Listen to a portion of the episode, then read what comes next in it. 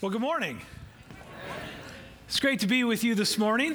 Um, thank you to the families for dedicating your children, for, for allowing us to be a part of that. Um, it's one of these things where it, it might even be harder and harder to do that in a world that is continually trying to get us to reject all of it. And so it does take commitment, as you well know, uh, not, just, not just to say it, but to live it out. And for us to be able to do that together with you uh, is a true blessing for us. So, so thank you for taking the time. Thank you for being here. And we look forward uh, to walking these next, step, these next steps along with you on not just your kids' journey, but your journey as well. Thanks for being a part of this community. Okay, so for the last three weeks, either directly or indirectly, we have been talking about chapter 9 of the Gospel of John. Pastor Steve, I guess it's been two weeks ago, uh, did the entire chapter in, uh, in one sermon, which was amazing. But part of that was that this man who was born blind was miraculously given his sight by Jesus. Okay? And so, this pattern of Jesus doing something amazing, doing a miracle, or John calls them signs, he, he, does something, but then it always is followed by an explanation or an interpretation of what it actually means. And so, uh, it's important for us to, the reason I'm bringing all this up is because I, I fully, re- I see the look of panic on some of your faces saying, I thought we were in John 10. We are, but there were no chapter and verses and all these kinds of numbers and all this organization uh, originally. These things were just written. And so this, this story that occurred in chapter 9 continues into the first part of chapter 10. Last week we talked about the first 10 verses, and this week we're going to carry that on then, verses 11 to 21. But I want to make sure that we do that in light of recognizing that this is the response to the miracle that Jesus did in giving this man born blind his sight. Okay?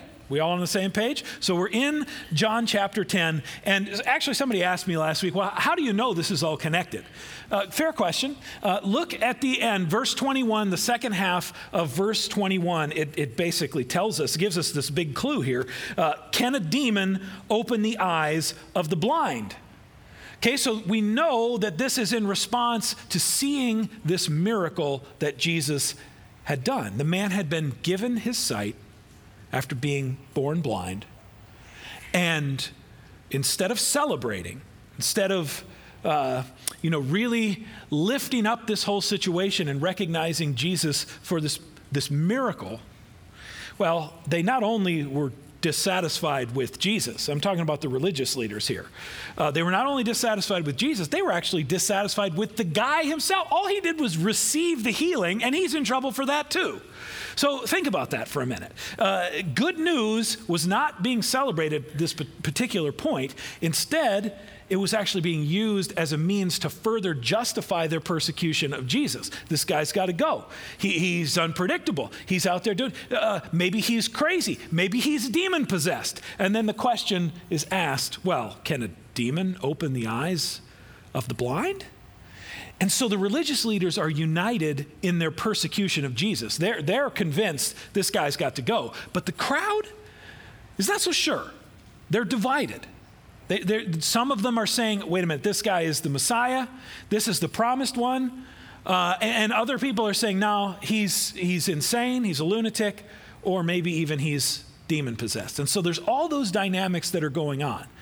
But the point I want us to really focus in on is how Jesus is contrasted with the religious leaders. That's the comparison that Jesus is making here as he interprets and teaches us about the deeper level of what he's just done. Because that is this pattern where he does a sign or a, miracle, and then he explains uh, the deeper meaning behind that, which is very, very powerful. And so, as we continue in John chapter 10, be thinking about how this is a continuation of that entire sequence of events. But before we jump in and get into the details, uh, let's just take a moment here and, and ask God to come and be part of what is going on right here, right now, in a mighty way that doesn't just give us information, but actually transforms our hearts, our minds, and our lives. So pray with me, please.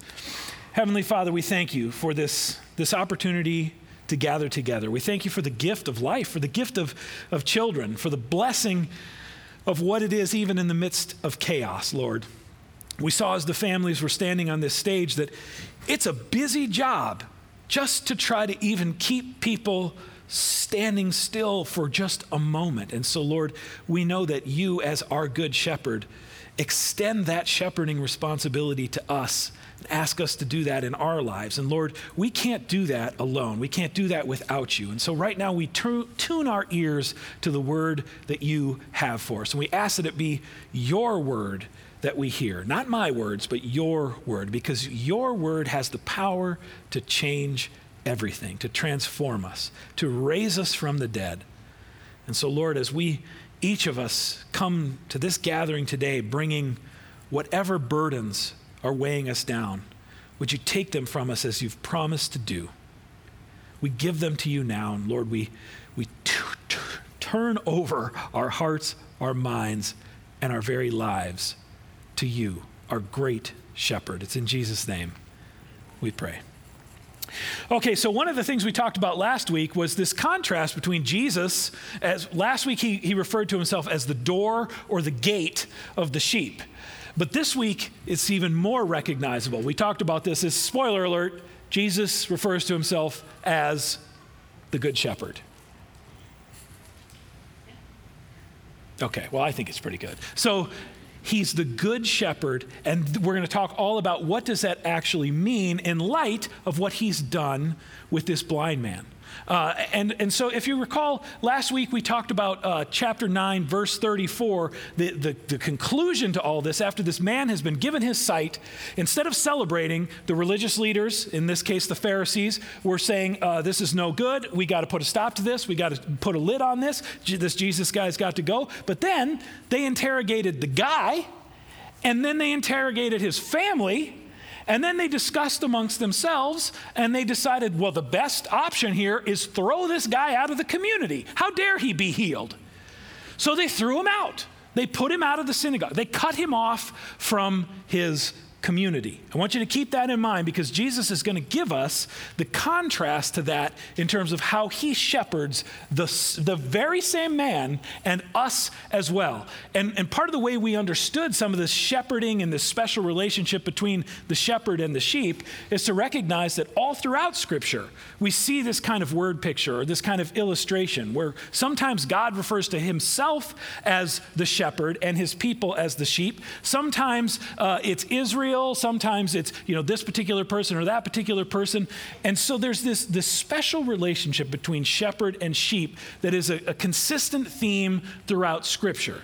Now, we might not have a, a immediate accessibility to that because I don't know about you, but I'm, I'm not a shepherd, uh, and I certainly am not a shepherd in the Middle East. And so a lot of this stuff is, is a little bit harder for me to understand at first. But I think if we take our time and go through this, then we start to see some of the power and the authority and the presence of who Jesus truly is really shine through in, in all that we're going to talk about today. Uh, and so Ezekiel 34 is one of those places where uh, God Himself is speaking through the prophet Ezekiel, and He is just berating the shepherds of Israel, as they're commonly referred to, the shepherds of Israel. And what that little phrase means is they're the religious leaders. Now, in, in Jesus' time, the religious leaders he was dealing directly with were the Pharisees. There were other groups of religious leaders as well, but he's always seems to be tangling with the Pharisees.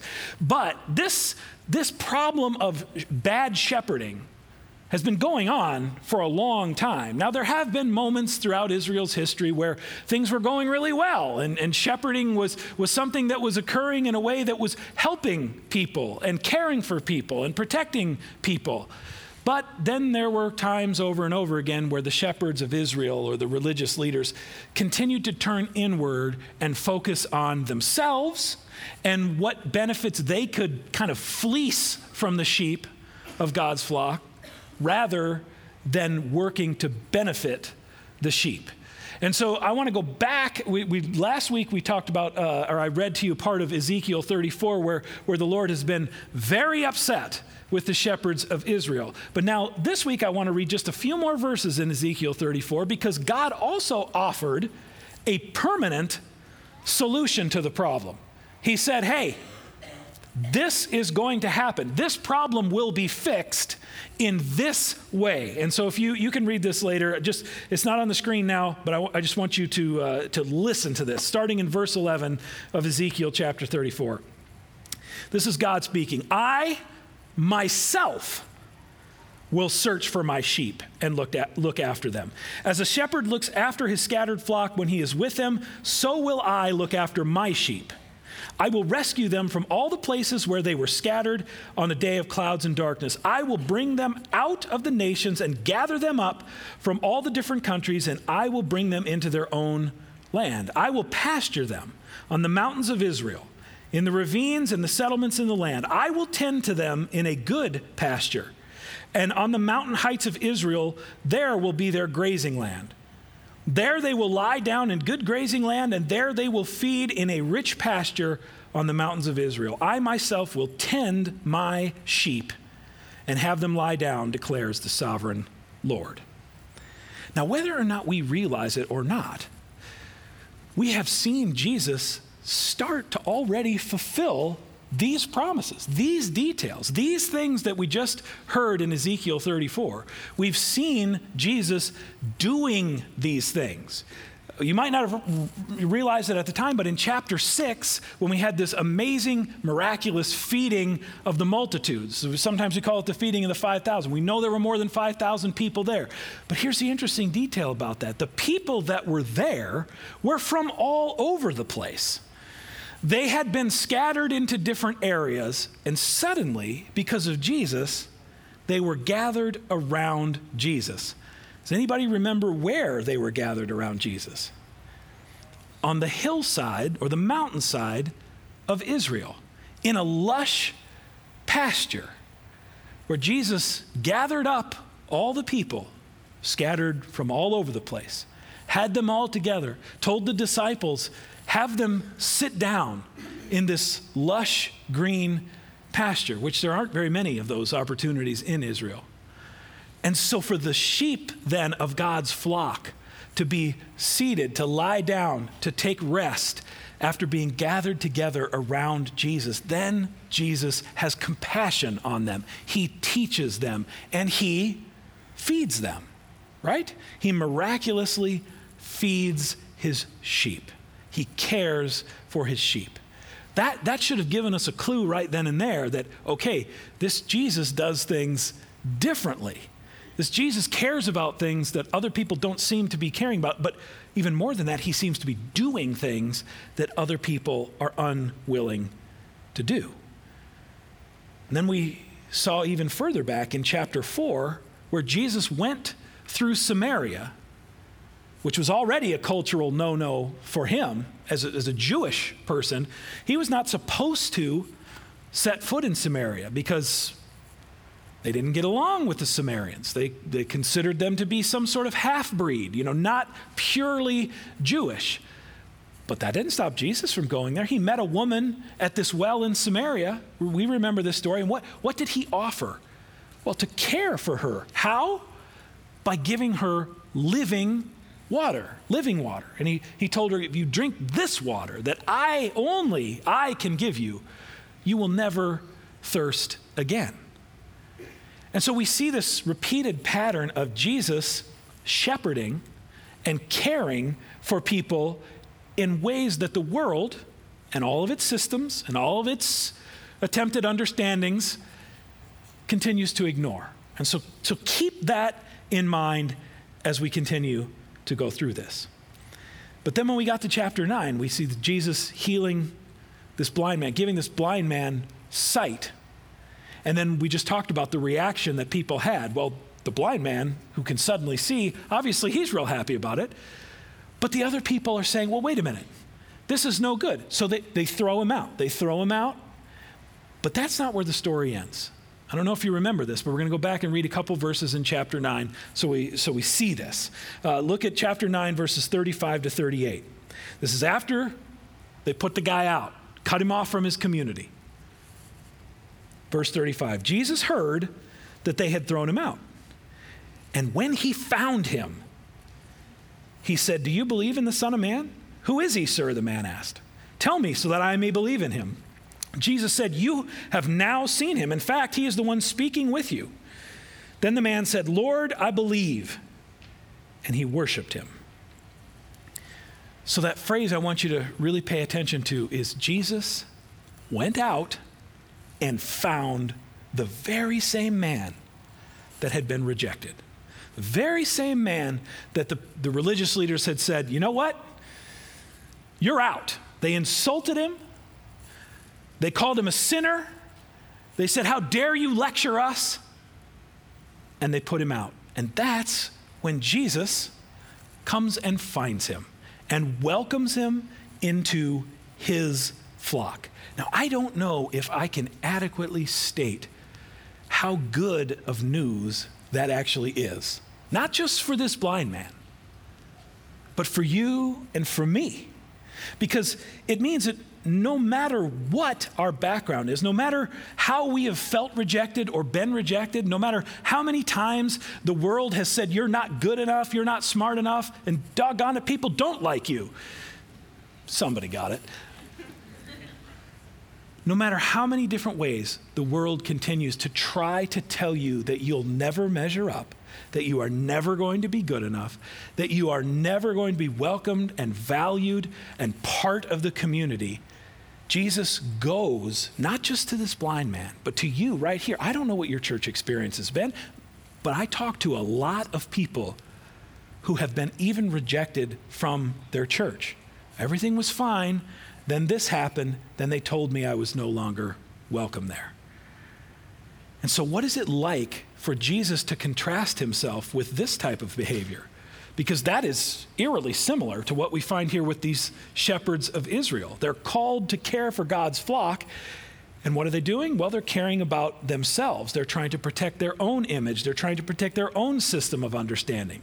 And they're doing it at the expense of this man who has been healed. And Jesus goes and finds that man and welcomes him in and brings him in, just like he welcomes us in to his flock as well.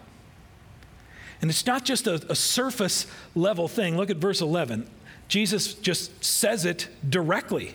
I am the good shepherd. The good shepherd lays down his life for the sheep. The hired hand is not the shepherd and does not own the sheep. So when he sees the wolf cl- coming, he abandons the sheep and runs away. Then the wolf attacks the flock and scatters it. The man runs away because he is a hired hand and cares nothing for the sheep. Now, this relationship, this special, this personal and intimate relationship between a shepherd and sheep helps us understand more about this word picture or this illustration that Jesus is using to explain what he has just done with this blind man. Not only by healing him, but then also by welcoming him into the flock of God. He's, not passively just sort of standing by and being an observer nor is he doing that in our lives either. He is actively engaged and involved in what it means to shepherd us. If you are a follower of Jesus, if you trust him, and you have turned over your life to him, and recognize him and have received him as your shepherd, then he is the one that knows what is best for you. He is the one that is leading you. He is the one that is guiding you. But he's not doing it in a passive way, like, well, I hope you figure it out. No, he goes before us. He cares about us and he's actively involved, not just from a spiritual perspective, but from a mental, emotional, and even physical perspective. God is protecting and caring and showing compassion to his sheep because that is who he is. He continues to call out to us. Will we recognize his voice? And when we hear his voice, will we turn to him? Or will we instead turn inward to ourselves and say, well, I would really rather be a shepherd than to have a shepherd? I don't like anybody making any claims about me. I want to make my own claims about myself. And that, honestly, is the world that we live in right now because it gets right to the core of our identity right?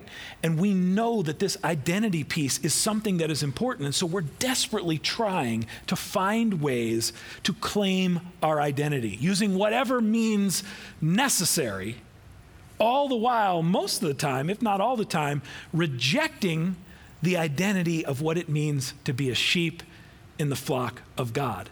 It's hard to keep up with how many different kinds of ways we attempt to identify ourselves, what kinds of claims that we want to make about ourselves and that we want the world to accept about us. But here's the truth as uncomfortable as it is true identity comes from the claims Jesus makes about us, not from the claims that we make about ourselves. I'll let that sink in for just a moment because that's offensive.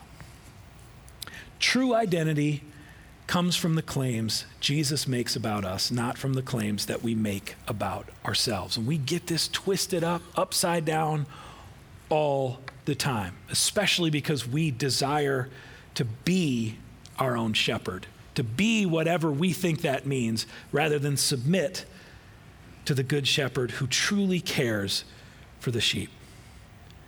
And Jesus could not be any more different than these, not only these bad shepherds of Israel, but bad shepherds everywhere. You and I deal with bad shepherds all the time in one way, shape, or form. And a lot of times we end up falling for it. We end up following the wrong thing or the wrong person or putting our hope and our trust in something that is destined to fail, certain to fail.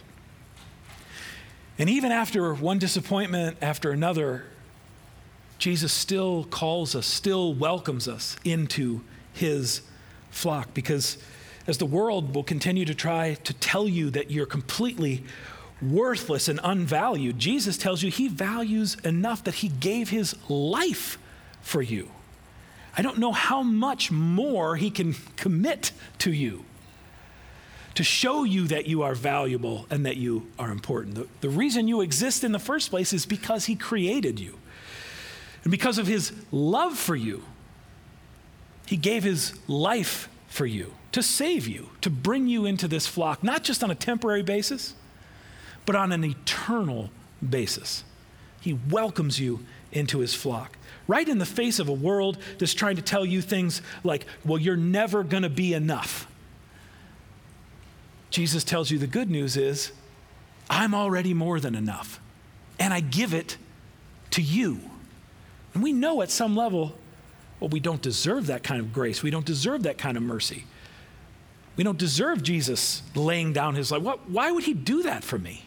And yet, he does it because that's how much he cares for us. That's how much he loves us.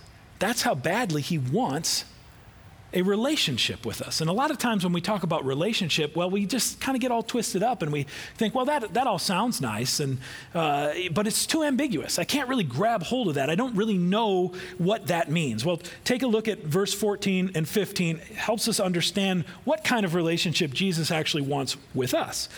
He says again, I am the good shepherd. I know my sheep and my sheep know me. Now, here it is. Just as the Father knows me, and I know the Father, and I lay down my life for the sheep. So, what we are to understand about our relationship with Jesus is that it's much like the relationship that Jesus has with his father. That kind of intimacy. It, it, it's, it's active. It's not some sort of passive thing. It's not sort of impersonal, ambiguous thing. Jesus, by saying that he knows us, it means he knows not only about us, he knows us better than we know ourselves. And he calls us by our name. The creator of the universe and all that exists knows your name and calls to you and invites you into his sheep pen to be part of his flock. Maybe that's you. Maybe it's the first time that you've ever even considered such a thing today. Or maybe it's the first time that you've heard this message and you've been one who's wandered off. And you think, well, I've wandered off too far now. I'm, I'm out of the reach of the Good Shepherd. No. Jesus is telling you that even when you don't have the strength to cling to Him, He is the one who is clinging to you. You are never outside of His reach come back to his flock. So, this idea of, of relationship with Jesus, sometimes I think we reduce this to, to thinking that it's some sort of just mental exercise, like, oh, yeah, me and Jesus, we're tight. Meanwhile, when you dig a little bit deeper and find out really what that means, you realize that we're not spending any time praying, we're not spending any time studying and meditating on God's word, we're not meeting with one another and, and talking about those important things. We're instead binge watching one Netflix show after another and occupying our brain and our time and our lives with stuff that has nothing to do with what this good shepherd is actually asking and leading and guiding us to do and to, to be. I'm not just pointing my finger at you and saying, do better. I'm definitely pointing at myself, just right alongside with you. This, this is a lot easier talked about than it is done. Living this life that, that Jesus has for us, that is to the full we don't have the choice of whether or not he's laid claim to us. He's already done that. But we do have a choice whether or not we will follow him. So, will you follow him today? Maybe in, in a deeper way than you ever have before. Now, this whole idea of calling out to you, as he continues to call out through his word, the Holy Spirit then reveals that truth in, in your heart and stirs you up, and you recognize, like, oh, all these places I've tried to, to get my identity are, are, worthless in comparison to who Jesus says I am. If that's, if that's you today and the Holy Spirit is opening your ears and, and the word is being planted in your heart and it's springing forth into knowing and believing and trusting Him for the first time, that is awesome. But it doesn't just stop here.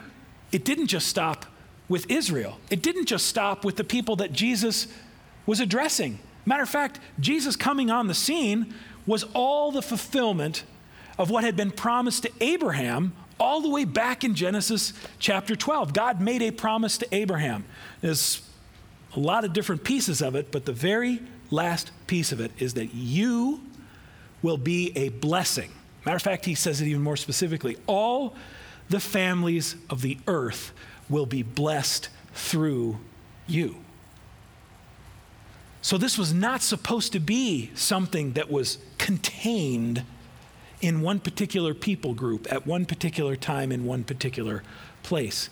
The mission of God, the desire of God, the character of God, the love of God, the compassion of God spreads way beyond that and goes out and grabs you and I and invites us into the flock as well. And this is what Jesus is saying in verse 16 I have other sheep that are not of this sheep pen. I must bring them also. They too will listen to my voice. And here it is there shall be one flock and one shepherd. When we recognize that, when we realize that Jesus is out collecting more and more sheep and bringing them into his fold, into his flock, then we become a lot less paranoid about trying to focus on the wrong things. Because when we are united in Christ and we recognize him as our good shepherd, then all of our differences, in whatever that may be, how we look, where we live, whatever our economic status is, all that stuff then becomes secondary.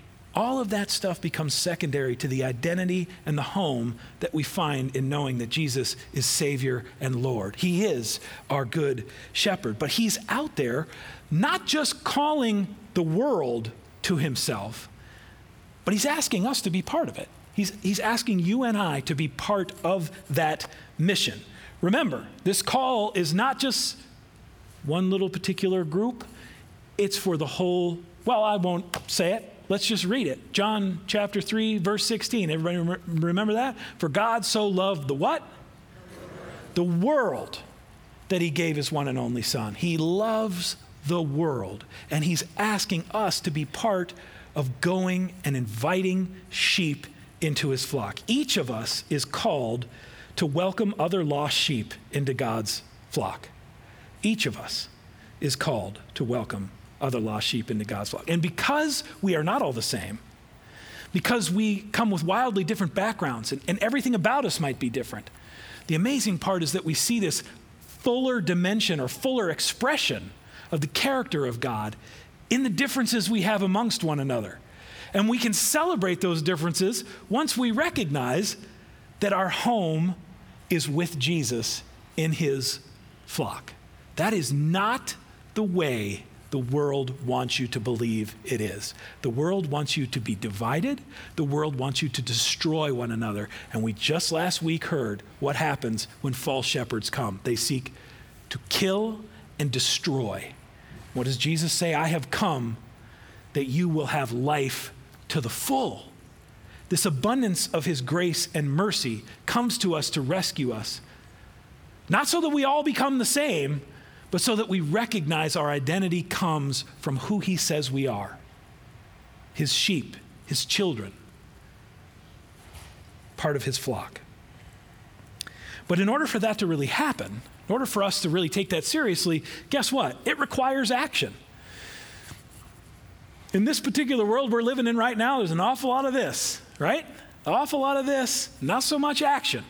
I think there's, what's that song? A little less talk and a lot more action that's not an appropriate reference, but uh, it still works. Uh, the reality is that we like to talk, not so much into the action piece of this.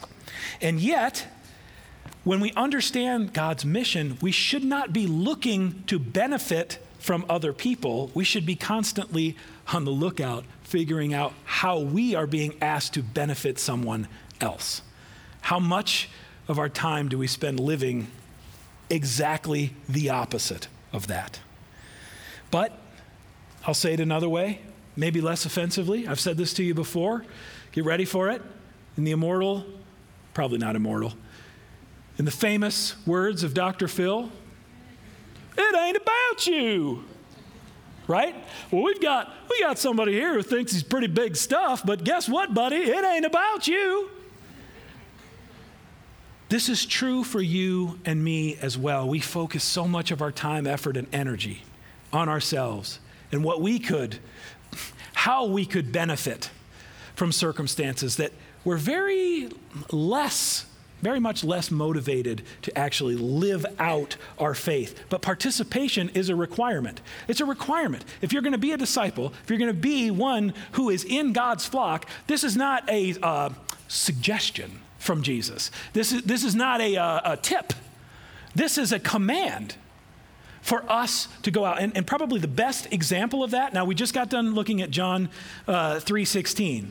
But did you know that there is also another John 3.16? Right? I was really excited about this. I was really convicted about this. I can tell you're not as excited about it. That's okay. We're going to read it and then you'll be more excited. Because this, this apostle John, who wrote the Gospel of John, also wrote some letters. First John, okay? There's another John 3:16. So if we go to First John chapter 3 verse 16, we start to see our part in this call that God has for us. You ready for this? This is how we know what love is. Jesus Christ laid down his life for us, and we ought to lay down our lives for our brothers and sisters. If anyone has material possessions and sees a brother or sister in need but has no pity on them, how can the love of God be in that person? Now, here, here we go, verse 18. Dear children, let us not love with words or speech, but with actions and in truth. Isn't it amazing how those two things are connected? And it's connected right through John chapter 10. We've got chapter 3, verse 16 For God so loved the world that he gave. Okay, we have the, the, the gave part there. God's great generosity and abundance, he gives freely to us for our benefit, not his. Then we have in, in John chapter 10, he's talking about the good shepherd lays down his life for the sheep. That's you and me. That's the world that he loves so much. He lays down his life so that we can be forgiven and set free from our sin. He does that protecting at the cost of his own very life. But then he wasn't very good at dead. He didn't last very long, only made it three days. He wasn't dead anymore. He was raised again to new life. And that new life is what he invites you and I to participate in that we just heard in 1 John chapter 3 verse 16. Let's not just be about let's be about love in action, faith in action, living it out. The question I guess I would have is are, are we being conformed to his image, to the image of Jesus, or are we too busy trying to conform Jesus to our image? That is a real challenge that we should take very, very seriously. Are we trying to shepherd Jesus, or are we allowing him to shepherd us? Now, how does this, this, not everybody is called to go and physically sacrifice their lives for somebody else, although that does happen. Of course, it happens. But there are all different kinds of ways that you and I might be called to live out our faith by putting somebody else's needs ahead of our own, by benefiting others because they need something rather than us just trying to get what we need from them. And so, even though our context might be different, maybe, maybe, you're, maybe you have a job, maybe you don't have a job, uh, maybe you uh, have family, friends, maybe you're retired. It doesn't matter what your circumstances are. All of us are given a platform, all of us are given a sphere of influence, all of us are given sheep that God is trying to reach. And He is asking us to love those sheep in a way that brings them in to His flock. And, and so I'm just going to tell you this story as we close, because I, now this is not my story. A pastor friend of mine told me this story. Uh, I'm not even exactly sure what church it was, but I do know that it was in New York City.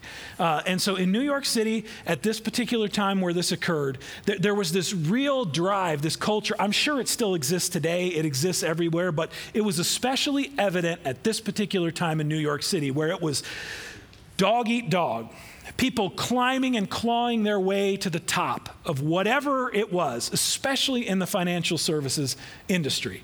It, it was brutal and it was noticeable, and, and, there was not a lot of love. That, uh, that people were experiencing in that regard. And so this, this woman was an analyst. She was a financial analyst, and, and she was preparing a report, and, and she made a mistake. She made a mistake, and she realized that she made the mistake, but not before she had sent out the report. And apparently, this error was like a big, big deal. Okay? And so she, she went, after she realized the error, she went to her boss and she said, Look, I've made a huge mistake. Uh, this is going to be a really big problem. I should resign my position because this guy, her boss, was up for this big promotion. He was he was right in line to get this big promotion. And he said, All right, listen, you're, you're a fantastic analyst. I realize you've made this mistake. Don't make any moves. I'm not going to, don't, don't resign. Uh, let, let me just think about this for a little bit and, uh, and I'll get back to you. Well, what he did was he took the fall for it. He took the fall for the error because he knew this woman's work, he knew how hard she had worked to get there, and he took responsibility for it. Now, he didn't get fired, but he also didn't get the promotion that he was up for. That got canceled immediately. And he never really even said anything about it. So the woman just kept coming to work. And sooner or later, she asked around, found out what had happened. Boom, she shows up in his office and says, I don't understand. What, what has happened? What, why, would you, why would you do this for me? Why would you do this? Doesn't make any sense at all. And he said, Well, it might not mean anything to you, but I'm a Christian, and part of, of what I believe is that sometimes we're called to, to sacrifice something for the benefit of, of somebody else. And so uh, I'm not doing anything other than, than living that out, living out what I believe. And she was just absolutely dumbfounded. And so she, she kind of left in a, in a huff, like, I don't, I don't even know if I can accept this. But you know what she did do? Is she showed up at a church the next Sunday. And of course, she got there late, left early, didn't want to talk to anybody, sat in the back by herself, hoping that nobody would notice her. Nobody really paid any attention to her. She left. Then she went back the next week. This time, she wasn't able to evade. some host in a red shirt was probably. They found her and, and struck up a conversation, talked to her, and, and she broke down and she, she told this whole story. And, and, and the person listened and, and she said, I just, I don't, I don't understand. So I needed to come to a place where they teach people how to live like this because it doesn't make any sense to me. So I just had to see it for myself. I had to see this place. And the person said, Oh, ma'am, it's not the place, it's the person. It's the person of Jesus who has done this for you who has laid down his life, not for his benefit, but for your benefit. Now, we don't know what happened after that. But the point is that when you think about the areas of influence and the platforms that you've been given in your life, are people experiencing that kind of life living, life giving faith expressed in and through who you are, no matter what your circumstances are. And this is not a, uh, a self evaluation, by the way. Would other people say they see something in you that stands totally contrary to the ways of the world? Do you live that out? So I just want to ask you two questions, okay? Don't be quick to answer them right in this moment, but where or what areas of your life are you holding back? What areas of your life do you need to turn over to this good shepherd? Because it seems like a lot of times we end up holding something back and we think, well, God just won't know about it. Well, He does. He knows you better than you know yourself. So, what do you need to turn over to the good shepherd and say, lead me, guide me? I trust you more than I trust myself. The second question is, how is Jesus calling you in your life to live out your identity as a child of God, as a sheep of his fold? How is he calling you to bless others in whatever way he's asking of you? Consider that through this next week. And, and I promise you, if you put that at the forefront of your mind, you will see the people in your lives differently. You will see the circumstances in your lives differently because of who Jesus is and because of his Holy Spirit living in you and working through you. Let's pray. Heavenly Father, thank you for the gift of Jesus. Thank you for your great abundance and mercy. Thank you how you don't leave us orphaned or abandoned or forsaken, but instead, Lord, you have committed to leading us and guiding us as our good shepherd. Lord, we repent and turn from the ways that we've not lived into that identity, that we've tried to hold things back from you. Lord, we surrender ourselves and ask that you, you plant the word of your promise in our hearts, that it might spring forth into eternal life with you, this, this life to the full that you have for each and every one of us in this world that you love so much. We pray this in Jesus' name. Amen.